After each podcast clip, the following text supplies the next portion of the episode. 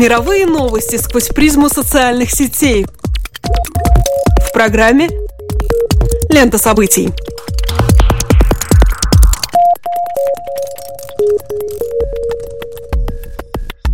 Добрый день, дорогие друзья! Ваши приемники настроены на волну латвийского радио 4, и это обзор зарубежных новостей недели в программе «Лента событий».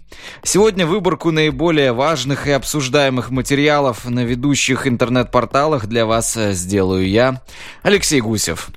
Тема выпуска. На саммите ЕС поддержаны реформы, которые должны удержать Великобританию от выхода из Содружества – Теракт в Турции унес жизни 28 человек. Папа Римский и Дональд Трамп вступили в публичную полемику.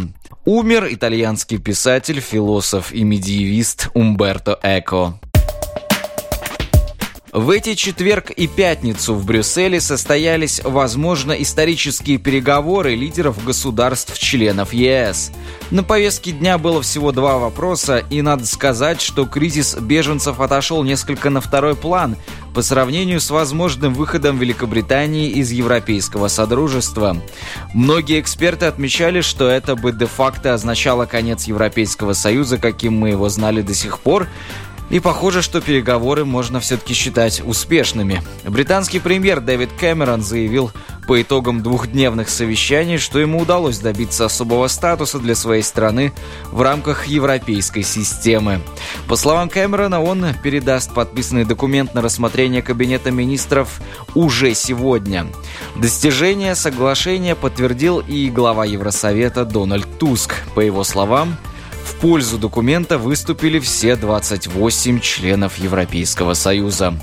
По данным информационного агентства Reuters, соглашение включает в себя освобождение Великобритании от участия в процессе европейской политической интеграции, возможность в течение семи лет не распространять льготы на работающих лиц, на вновь прибывших трудовых мигрантов из стран ЕС и индексацию детских пособий для работающих лиц, если дети проживают в других странах Европейского Союза.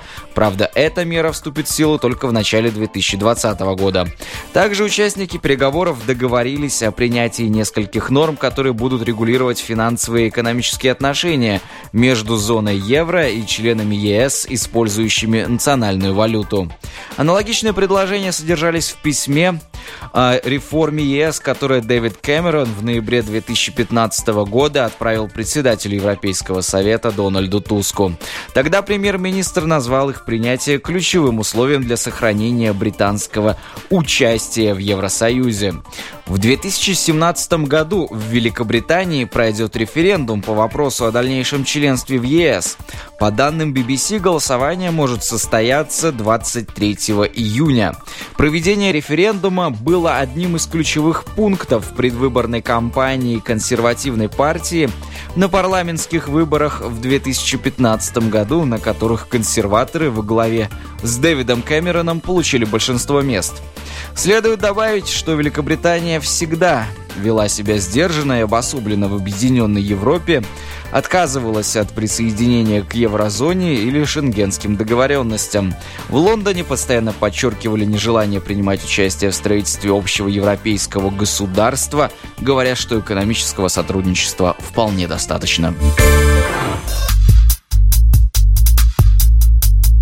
Среду, 17 февраля, в столице Турции Анкаре прогремел взрыв – по всей видимости, террорист-смертник подорвал себя, находясь внутри легкового автомобиля. В результате погибли 28 человек, а еще 60 получили ранения. Через некоторое время премьер-министр Турции Ахмед Давутоглу заявил, что по подозрению в теракте задержаны 10 человек. Он также указал, что ответственность за нападение несут члены курдской повстанческой группировки отряды народной самообороны.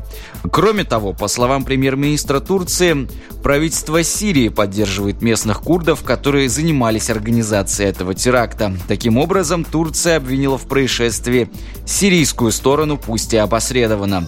Также спустя несколько часов после теракта турецкие ВВС нанесли серию ударов по позициям курдов на севере Ирака.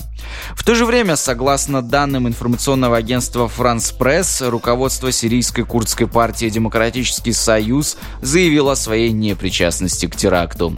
Итальянское издание «Карьера де ла Сера» пишет о том, что за терактом стоят силы, которые заинтересованы в распространении насилия в стране. Нет сомнений, что прогремевший взрыв усилит распространение хаоса в ближневосточном регионе, отмечают журналисты. Кроме того, они указывают на то, что этот теракт, скорее всего, является прямым следствием войны в Сирии. Цитирую, «Конфликт начинает распространяться и на страну Эрдогана, потому что турки бомбят повстанческие силы сирийских курдов, а перспектива примирение, кажется, все больше и больше отдаляется. Конец цитаты.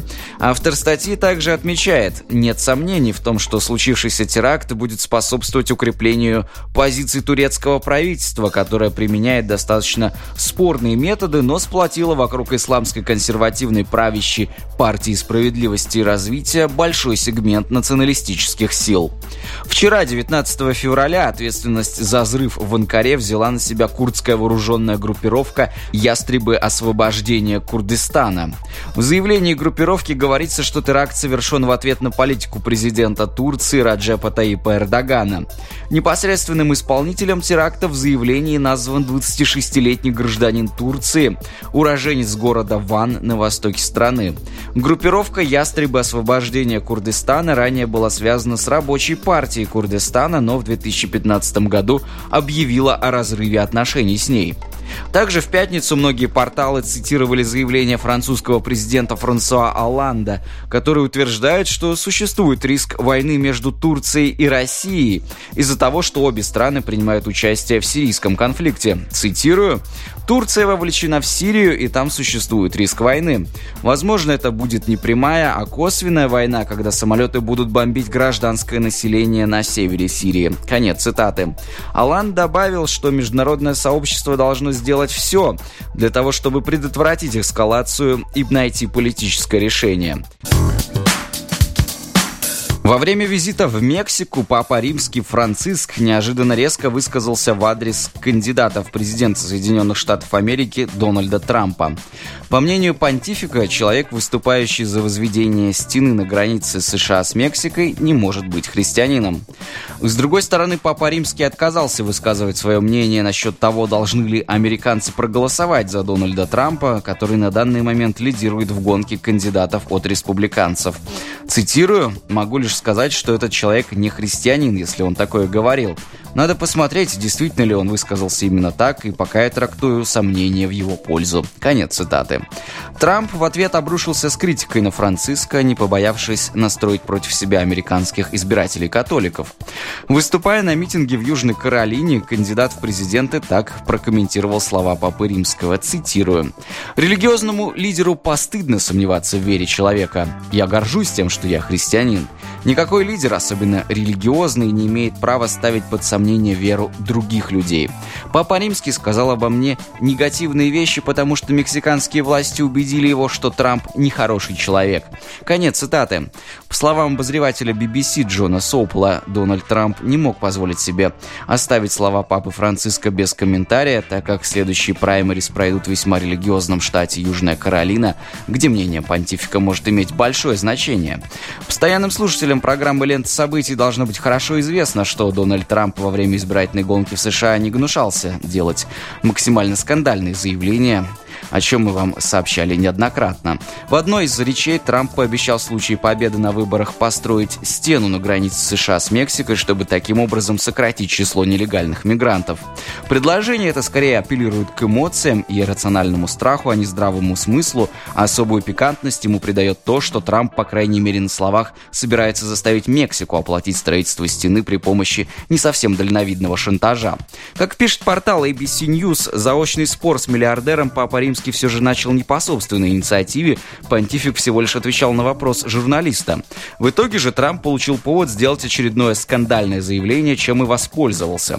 По словам миллиардера, когда на Ватикан нападут террористы исламского государства, папа будет жалеть о том, что Трамп не является президентом США, поскольку при нем такого бы нападения не случилось. Сторонники Дональда Трампа тоже подключились к критике папы Франциска. Например, советник Трампа по соцсетям Дэн Скай Скавина выложил в Твиттере спутниковый снимок Ватикана со всех сторон, обнесенного стеной. Дескать, не папе римскому из своей крепости говорить кому-то о вреде стен.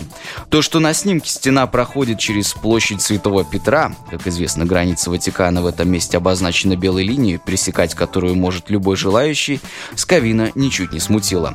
Как отмечает The New York Times, американские политики крайне редко позволяют себе выступать с резкой критикой Ватикана из страха потерять голоса избирателей католиков. Однако за нападками Дональда Трампа, скорее всего, стоит именно политический расчет. В ближайшие недели ему предстоит несколько раундов праймерис в Южных Штатах, где значительная часть избирателей с недоверием относится к католической церкви. Более того, критика папы может помочь ему привлечь голоса католиков-консерваторов, недовольных некоторыми заявлениями Франциска. В частности, понтифик предлагал не отлучать католиков от церкви за развод, а в ходе визита в Мексику допустил применение противозачаточных средств для борьбы с распространением вируса Зика.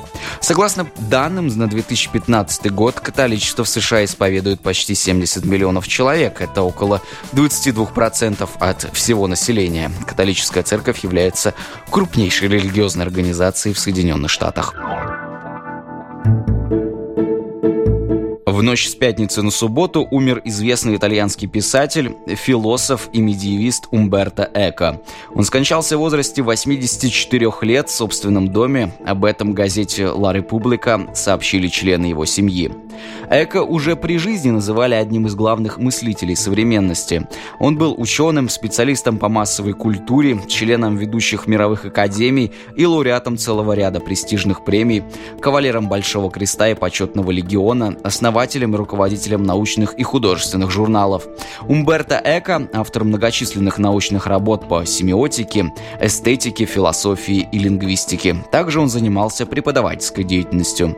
Родился Умберто Эко в итальянском городе Алессандрия 5 января 1939 года. В 1954 окончил Туринский университет, где изучал средневековую философию и литературу. Известность к эко как семиотику пришла после публикации книги «Опера Аперта» в 1962 году. В ней было дано понятие «открытое произведение», идея которого может иметь несколько интерпретаций, а ему противопоставлялось закрытое произведение с одной единственной верной интерпретацией. Среди научных публикаций Умберто Эко наиболее известны «Устрашенные и сплоченные о теории массовой коммуникации», «Поэтики Джойса», где Эко пристально исследует тексты ирландского писателя, «Знак», «Трактат об общей семиотике», «Пределы интерпретации» и многие другие.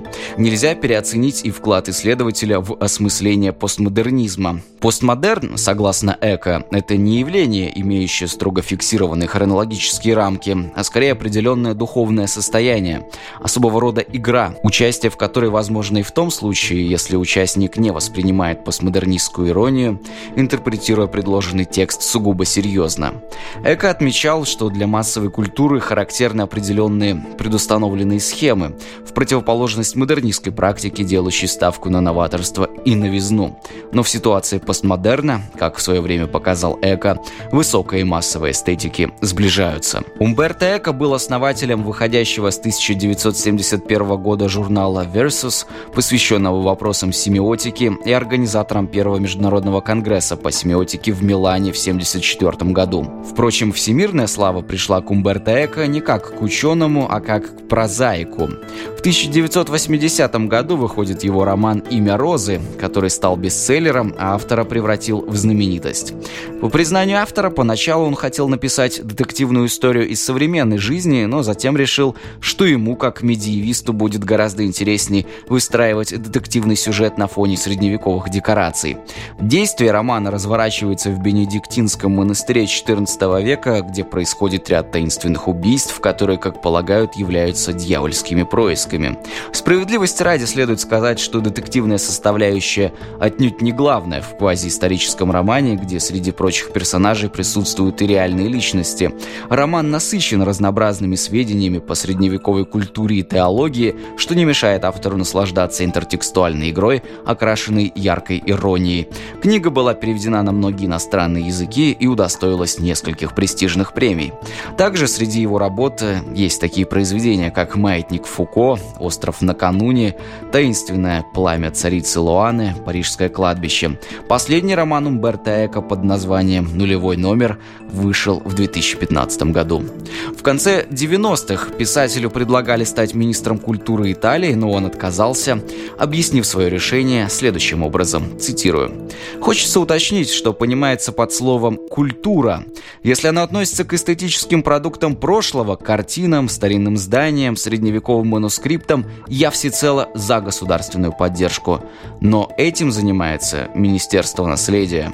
Остается культура, в смысле творчества, и тут я вряд ли смогу возглавить коллектив, который пытается субсидировать и вдохновлять творческий процесс.